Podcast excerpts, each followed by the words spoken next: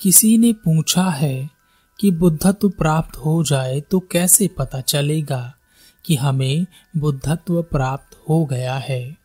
पहले तो कोई चीज़ किसी को प्राप्त हो जाती है तो पता चल ही जाता है कि वह हमें मिल गई है, पर बुद्धत्व के मामले में थोड़ा मामला गड़बड़ा जाता है। क्योंकि इसमें हमें कोई चीज़ नहीं मिलती जिसे देखकर हम यह कह सकें कि हमें यह मिल गया है। पर इसे प्राप्त करते करते हमें बहुत सारा इधर उधर का ज्ञान ज़रूर मिल जाता है। कुछ अनुभव भी मिल जाते हैं। तब हमें लगता है कि शायद हमें बुद्धत्व प्राप्त हो गया है। पर इससे हम कंफर्म नहीं हो पाते। क्योंकि हमें पता ही नहीं है कि बुद्धत्व प्राप्ति के बाद कैसा लगता है, या जैसा आज हमें लग रहा है, यही बुद्धत्व प्राप्ति है। कई साल पहले मेरे मन में भी यही सवाल आया था कि क्या मैं बुद्धत्व को प्राप्त हो गया हूँ? क्या इसी को बुद्धत्व कहते हैं?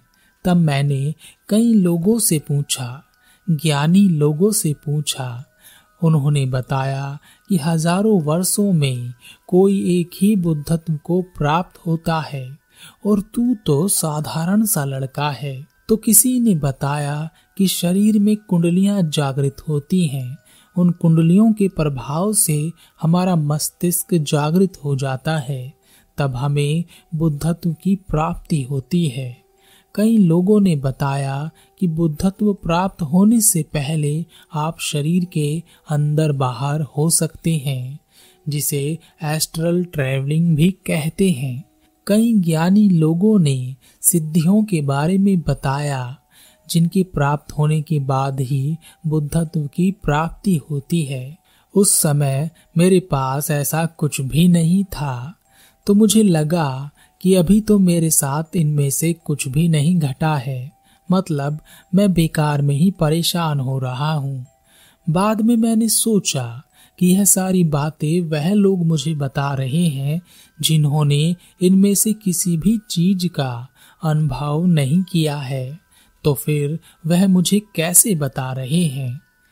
और जब मैंने उनसे वापस पूछा कि वह कैसे मुझे यह सब बातें बता रहे हैं तो उन्होंने कहा कि यह सब तो हमने अध्ययन किया है, किताबों में पढ़ा है, दूसरे योगियों के दृष्टांतों को सुना है। वास्तव में जब आप कोई रास्ता तय करते हैं, और वह भी ऐसी जगह से जहाँ कोई रास्ता है ही नहीं आपने उस रास्ते को न पहले कभी देखा है और ना ही सुना है, जैसे किसी व्यक्ति को अपनी मंजिल पर पहुँचना है, मगर उसके रास्ते में घना जंगल है तो वह एक रास्ता बनाता है जंगल के बीच से, क्योंकि अब उसे उस रास्ते पर रोज आना जाना है। तो पहली बार जब वह उस रास्ते पर चल रहा होगा या उस रास्ते को बना रहा होगा। उसके रास्ते में पेड़ भी आएँगे, जंगली जानवर भी आएँगे, सांप, मकड़ी छोटे मोटे कीड़े मकोड़े, खतरनाक जहरीले कीड़े मकोड़े, दलदल सबका सामना उसे करना पड़ेगा। यह सब उसके अनुभव में आएगा। लेकिन एक बार जब वह इन सबको पार करता हुआ रास्ता बनाता हुआ चलेगा एक बार जब वह रास्ता बना लेगा, तब उसके अनुभव में वह सारी चीज़ें दोबारा नहीं आएँगी। जिनका उसे रास्ता बनाते समय अनुभव हुआ था या जिनका उसने सामना किया था। ध्यान करने वाले लोग एक चीज़ का बहुत अनुभव करते हैं, और वह है कि वह एक खास स्थिति का अनुभव करते हैं। पहली बार तो उन्हें उस स्थिति का अनुभव हो जाता है, पर दोबारा से वह उस स्थिति का अनुभव पाना चाहते हैं।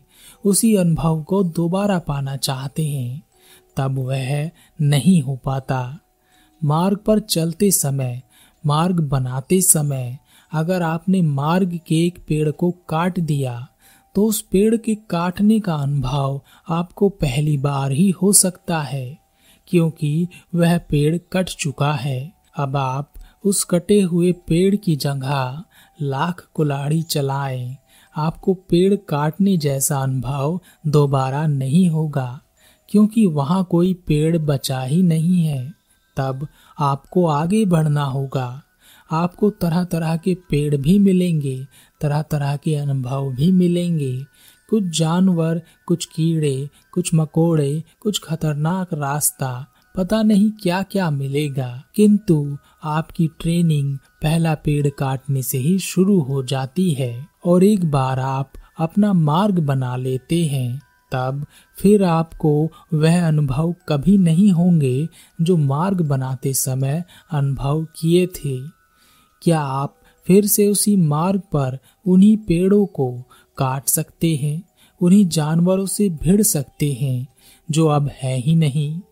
कम से कम उस मार्ग पर तो नहीं है, लेकिन हाँ आपको अनुभव याद रहेंगे। कुछ लोग जो मार्ग में उन्हीं अनुभवों को दोबारा दोबारा लेना चाहते हैं, वह वहीं उतने ही रास्ते को बनाकर वहीं फंसे रहते हैं। वह आगे का अनुभव नहीं कर पाते और ना ही उनका मार्ग आगे बढ़ पाता है। लेकिन सवाल तो अभी भी वही है कि हम कैसे पता करें कि हम बुद्धत्व प्राप्त है या नहीं। इसका कोई बहुत लंबा चौड़ा गणित नहीं है। यह एक साधारण सी बात है और आप अपने आप से ही जान सकते हैं कि आप बुद्धत्व प्राप्त हैं या नहीं। बस इसके लिए आपके पास थोड़ी सी सामान्य समझ का होना ज़रूरी है। एक गुलाम ने अपने मालिक से कहा, तुम गुलाम हो। मालिक ने कहा, तुम पागल हो। गुलाम ने फिर कहा, तू गुलाम है। मालिक ने कहा, तेरा दिमाग खराब है क्या? गुलाम ने फिर कहा, तेरे जैसे गुलाम ही हो सकते हैं। मालिक को क्रोध आ गया। और उसने गुलाम की पिटाई कर दी। खूब मारा। जब तक मन नहीं भरा, मारता रहा और बाद में पूछा, तू कहता है, मैं गुलाम हूँ। यह बता, मैं किसका गुलाम हूँ? गुलाम ने हँसते हुए कहा, मालिक, आप मेरे ही गुलाम हो। मालिक ने कहा, और मैं तेरा गुलाम कैसे हूँ? गुलाम ने कहा, आपने जो क्रोध किया है, वह अपने चाहने से नहीं किया। मेरे आदेश से किया है। मैंने ही क्रोध करवाया है। तो हुए ना आप मेरे गुलाम। अब यह गुलाम कौन है? गुलाम है मन। और मालिक कौन है? आप जानते हैं उस मालिक को। वह कोई और नहीं है। आप ही हैं। गुलामी एक ऐसी चीज़ है जो बुद्धत्व प्राप्त व्यक्ति के पास नहीं होती। वह निडर और निर्भीक होता है। इसे थोड़ा समझ लेते हैं। आप कहीं नौकरी करते हैं। आपके बॉस की आदत है चीखने चिल्लाने की। वह आपके पास तेज़ी से चलता हुआ आता है। आप घबरा जाते हैं। आप बेचैन हो जाते हैं। आपके सर पर हज़ारों टेंशन एक साथ घूमने लगती हैं। आपको क्रोध आने लगता है। वहीं अगर आपका बॉस आपके पास आराम से, प्यार से आए, प्यार से बातें करे आपकी प्रशंसा कर दे तो आपकी सारी टेंशन गायब हो जाती है। आपको लगता है जैसे ज़िंदगी बड़े आराम में है।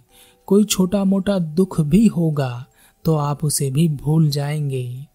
आपको लगेगा कि आपका प्रमोशन पक्का है और आप सुनहरे सपनों में खो जाएँगे।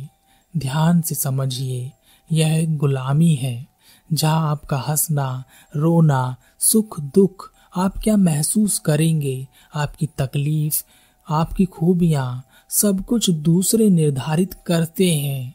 दूसरे के व्यवहार के अनुरूप आप बदल जाते हैं। यह एक ऐसी गुलामी है जिसके बारे में हम जानते ही नहीं हैं। और जिस गुलामी के बारे में हम नहीं जानते, उससे छुटकारा कैसे मिलेगा? जिसने अपने बंधनों को देख लिया, अपनी गुलामी को देख लिया वह उससे आज़ाद भी हो सकता है।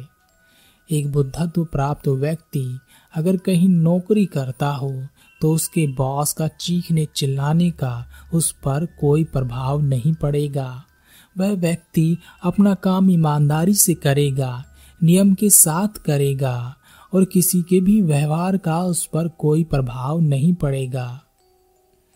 बॉस के चीखने चिल्लाने पर भी वह हल्का सा मुस्कुरा देगा। इससे ज़्यादा कुछ नहीं।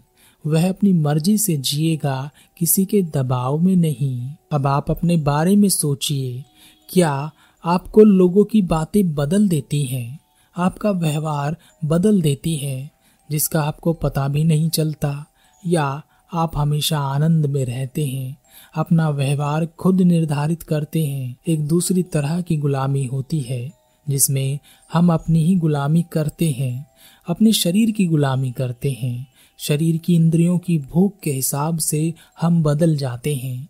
एक व्यक्ति काम वासना से भरा पड़ा है, जिसके कारण वह क्रोधी हो गया है। गलत कार्य की ओर अग्रसर है। यह सब उसका शरीर ही है, जो उससे करवा रहा है। जिस पर उसका कोई नियंत्रण नहीं है और वह गुलाम की तरह आज्ञा का पालन कर रहा है। अंदर बैठा मन उसे नियंत्रित कर रहा है। एक बुद्धत्व प्राप्त व्यक्ति के पास किसी तरह की गुलामी नहीं होती। काम वासना से अपने आप को भरना है या नहीं भरना है, यह उसके नियंत्रण में रहता है। ऐसे ही बाकी चीज़ों पर भी उसका नियंत्रण बना रहता है। आप जब तक ही यह सोच सकते हैं कि मुझे बुद्धत्व प्राप्त हुआ है या नहीं, जब तक कि आपको बुद्धत्व प्राप्त नहीं हो जाता। एक बार आपको बुद्धत्व प्राप्त हुआ तो आप कभी यह सवाल नहीं करेंगे कि मुझे बुद्धत्व प्राप्त हुआ है या नहीं। आपके व्यवहार में यह दिखाई देता है। अगर आप किसी की भी बात सुनकर विचलित हो जाते हैं तो आपको बुद्धत्व प्राप्त नहीं हुआ है। और कोई आपके मन की दशा को नियंत्रित कर रहा है तो आपको बुद्धत्व प्राप्त नहीं हुआ है। आपका मन और आपका शरीर आप पर हावी है तो आपको बुद्धत्व प्राप्त नहीं हुआ है। जरा सोचिए, एक ऐसे व्यक्ति के बारे में जो स्वतंत्र है, आज़ाद है जिस पर दुनिया की बातों का असर नहीं होता, जो अपनी बुद्धि का पूरा उपयोग करते हुए सही निर्णय लेता है, जिसका निर्णय हमेशा सही ही होगा, जो अपने कर्म में कोई कमी नहीं करता, ऐसा व्यक्ति कितने आनंद में होगा, इसका अंदाज़ा आप शायद ही लगा पाएँ।